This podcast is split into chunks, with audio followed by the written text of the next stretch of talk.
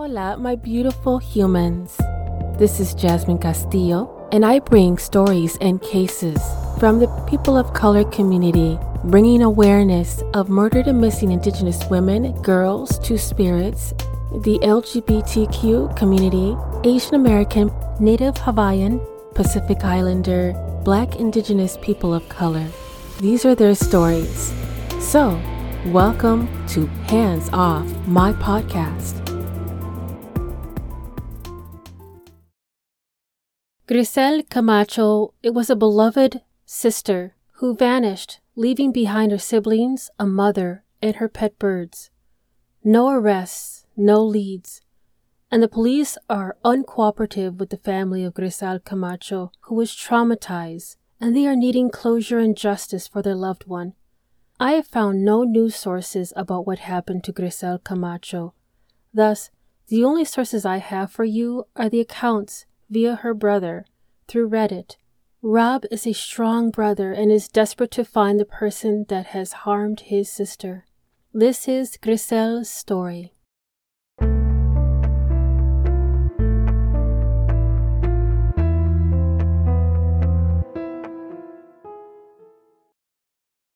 I have had conversations via Reddit with Rob, so the voice that you will be hearing is actually just a reenaction of the words that he had written to me. Grisell Camacho was a 37 year old Puerto Rican. She was likely born on September 16, 1963. Her family shortens her name to Gris sometimes. Grisell had a family that loved her, and she was raised with three other siblings. However, Rob and herself were living along with their mother. Grisell cared for and loved her birds and is described as a homebody. Grisell later became a mother of her own. Grisell valued her son Richard. He was her world and the best time in her life, but being in love with his father was a big mistake. He was a bad person and a drug user that proved to be difficult, and she had to leave with Richard and start anew. Grisell's personality was one that people were drawn to. People love a person that is welcoming and attentive. If you came to her home, there was nothing more that she could do but welcome you and make you feel welcomed. Gree worked at a restaurant on Park Avenue in Newark at one time. I remember she would give out food to people in the neighborhood that couldn't afford to eat. Now, mind you, she would be reprimanded, but continued to do it. She also would let people that didn't have a place to go. They would stay with her. And of course, it wouldn't be just anyone but friends from school or friends that fell on their luck. I would be worried, but you couldn't convince her otherwise. I always remember how she enjoyed life dancing, and people were always drawn to her. February 28, 2001, in Newark, New Jersey, it was a chilly day. Rob had visited her that evening as he checked up on her, and the exact time of this visit is currently unknown.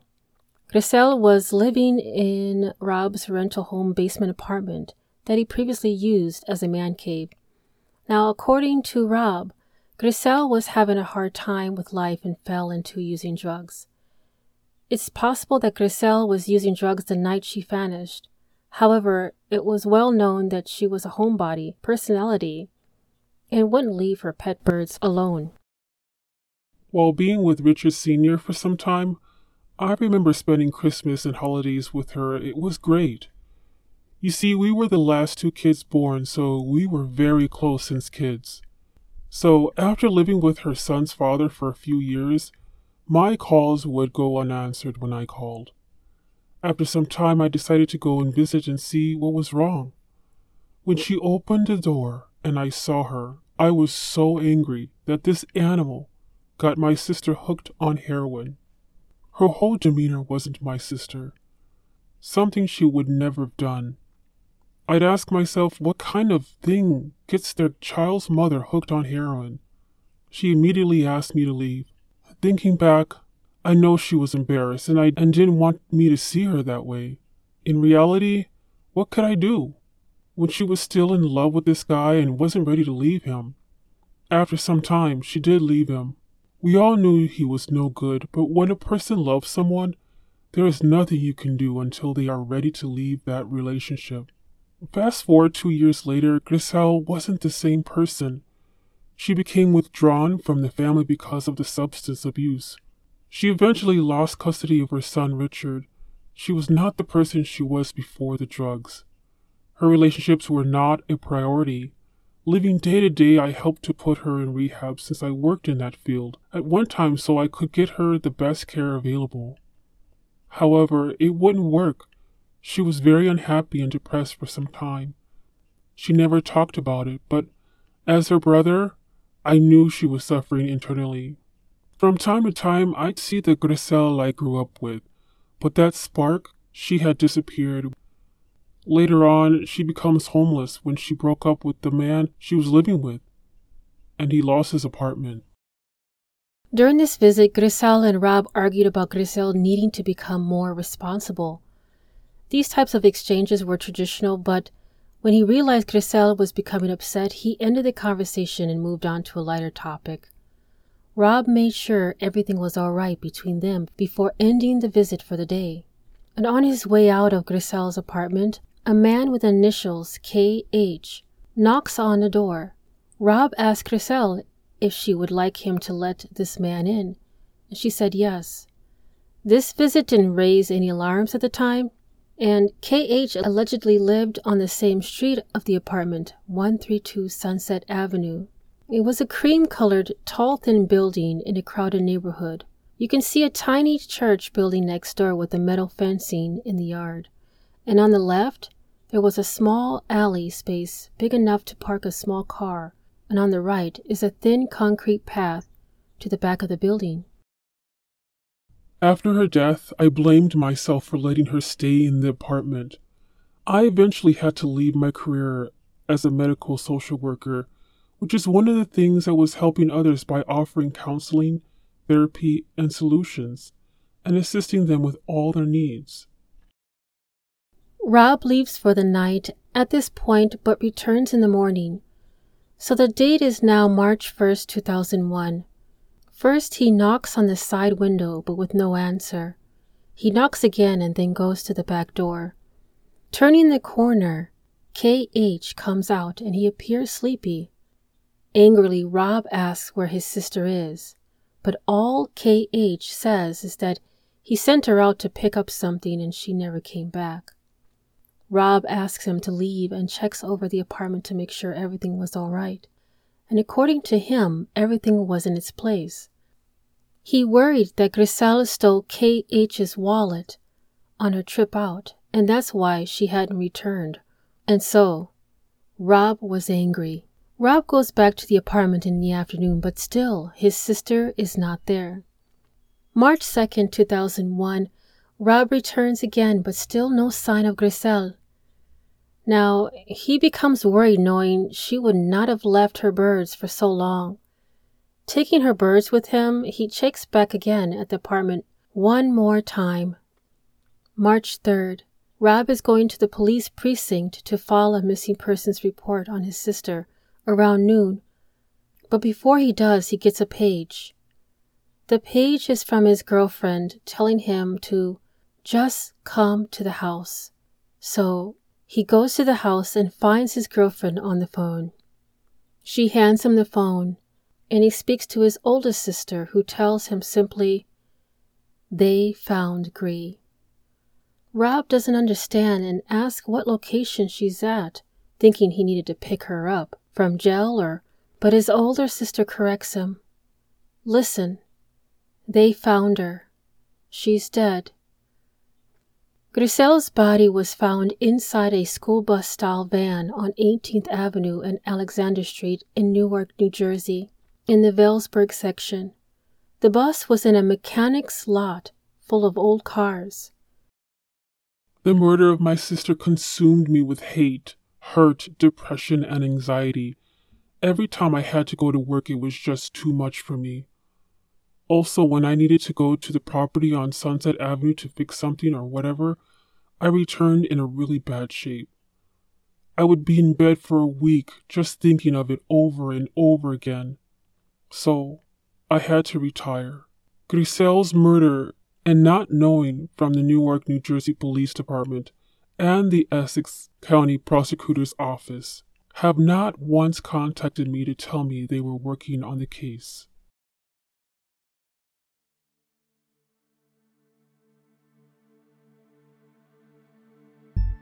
Today, through October 15th, we honor National Hispanic Heritage Month. Each year, Americans observe National Hispanic Heritage Month from September 15th to October 15th by celebrating the histories, culture, and contributions of American citizens whose ancestors came from Spain, Mexico, the Caribbean, and Central and South America.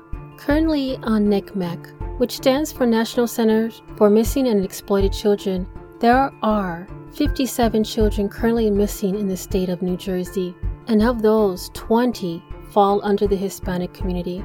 I will have their poster links in today's Mid Roll missing in New Jersey. The one I would like to hit on most is this little one, Jane Farmingdale Doe, 2014, in Farmingdale, New Jersey, as an infant.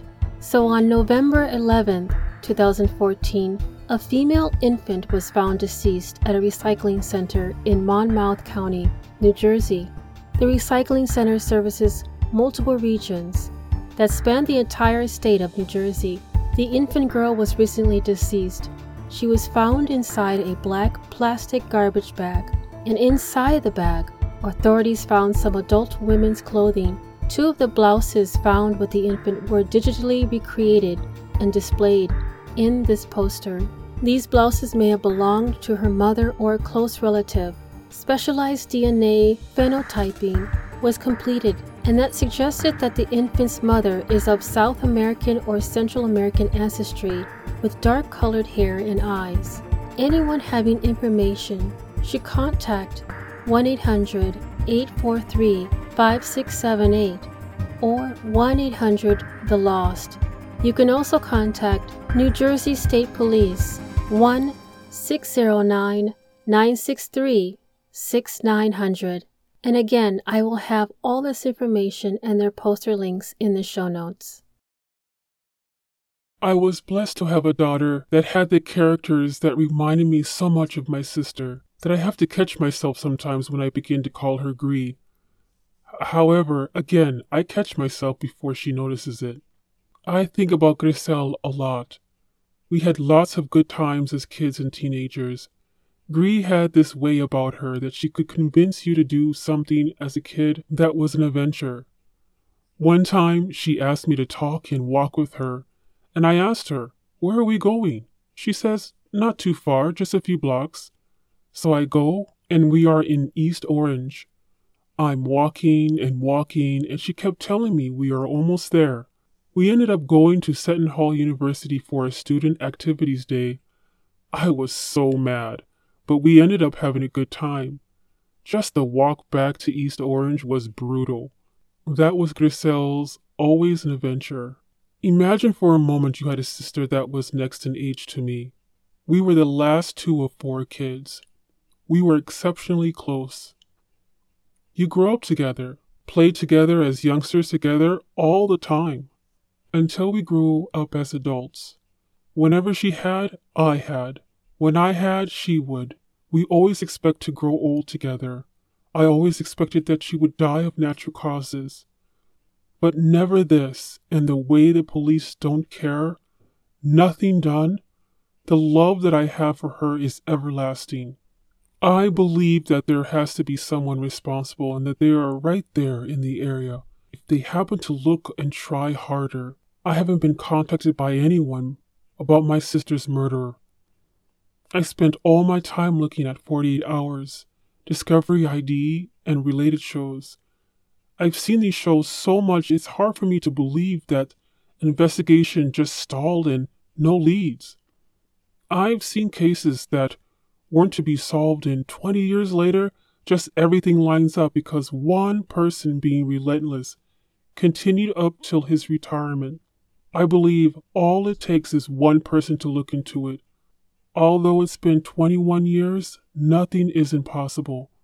Would you expect yourself to quit if the savages that murdered her did unimaginable things to her to the point they had to kill her? No matter how much I try, I can never stop those responsible for her end of life to make their faces known and serve their time in jail for the rest of their days. That's what I want. I just live with the hope that Grisell's murderer will be caught and I can have that. At least knowing what happened to my sister. How did it escalate to such a horrible ending? It's one thing to die, it's another when you are killed in the manner she was, and never knowing who has done such a thing. Sadly, Grisell's son died last month from a freak accident. The only comfort I could give her was to be blessed that he didn't die a horrible experience, and to be blessed in knowing what happened to him and begin to heal. Two weeks after the incident, Grisell's older sister found bloodied sheets whilst going through her sister's bedroom. The sheets were dried but had been drenched in blood and then placed under the mattress. Detectives were called and they picked up the sheets. Rob called around 2017 to inquire about the sheets, but was informed that the detectives didn't have anything like that in the evidence bag. Now, this is the part where I usually break down some type of law enforcement side of the story, like what they've done to document in their current goals. And unfortunately, nothing has been done. No news stories, no press releases, nothing. Not even canvassing the area according to the family. And the family has been told nothing, and they've been avoided by the law enforcement when they inquire. Homicide Division took no DNA, and it's possible they may have even lost evidence. Rob claims that he has been blocked as well when he's asked for a review on the case. They send a letter every year along with tips to several places like the prosecutors and homicide, but is always unanswered. They will not allow a review of any paperwork or evidence on her file. Council persons have been contacted but usually only listen and hand out their cards. From Rob, her case was ruled as a homicide, a 2301, by the Essex County Prosecutor's Office. Remember when I referenced about a person with the initials KH? Well, according to Rob, KH was interviewed but yet immediately released by law enforcement. No witnesses came forward. According to Rob, KH himself and maybe one or two other individuals were interviewed. Currently, it seems that the investigation is closed, but this is speculation as we don't know any official word. Rob had to identify his sister and he was traumatized by seemingly careless way she was treated. From the time he was told about her death on March 3rd up until the moment he had to identify her, it was all darkness and blur to him. As an ethical true crime podcaster, I will try not to provide descriptive information on her injuries. And I believe Rob and her family would also like to keep that to a minimum. There was clearly fingerprints on the back of her neck when I went to identify her, and lividity had not set in yet. She was recognizable, and her face was as natural as if she was sleeping. I could even notice a dry tear coming down from her cheek. Clear prints could be noticed because it was very clear to me viewing the body. It clearly looked like someone who had big thumbs pushed the back of her neck into asphyxiation. At the coroner's office on Martin Luther King Boulevard in Newark, New Jersey, her body was in good visible manner. I believe, no, I know they left her body out where no refrigeration was available or purposely left her body out. Afterward, her body was taken to a funeral home, but it was discovered now decomposition had set in. Rob fears they may have just left her out with no attempt to preserve or care for her. She was in a black plastic bag up to her neck, and she was as dark as the bag. The family was unable to say goodbye to her properly as viewing was impossible. So, one of the theories is that she left the house that evening to buy drugs and was attacked by a stranger or a drug dealer. Another is that she may have been a serial killer's first victim.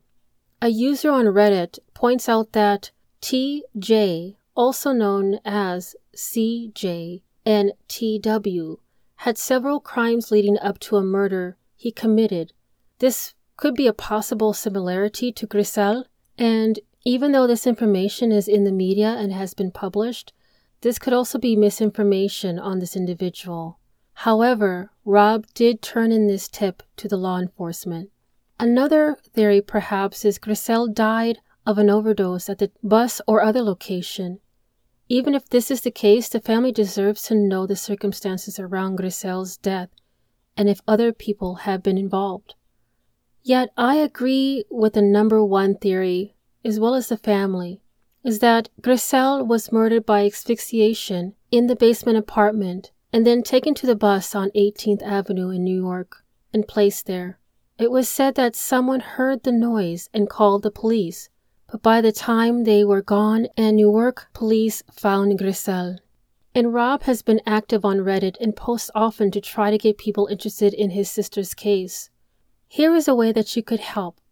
Let us hashtag justice for Grisell Camacho and make sure we tag the Newark police and everything. On Twitter, they are at Newark NJ Police.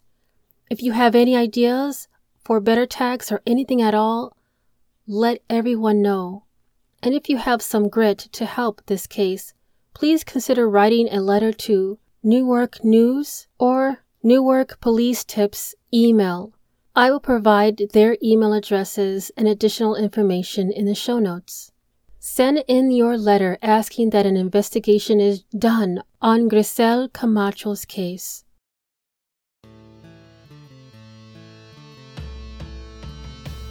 Thank you for listening to Hands Off My podcast. If you are enjoying the podcast and you'd like to support the mission, I do have a Patreon membership that will help the cause and bring more detail on cases and stories from the people of color community.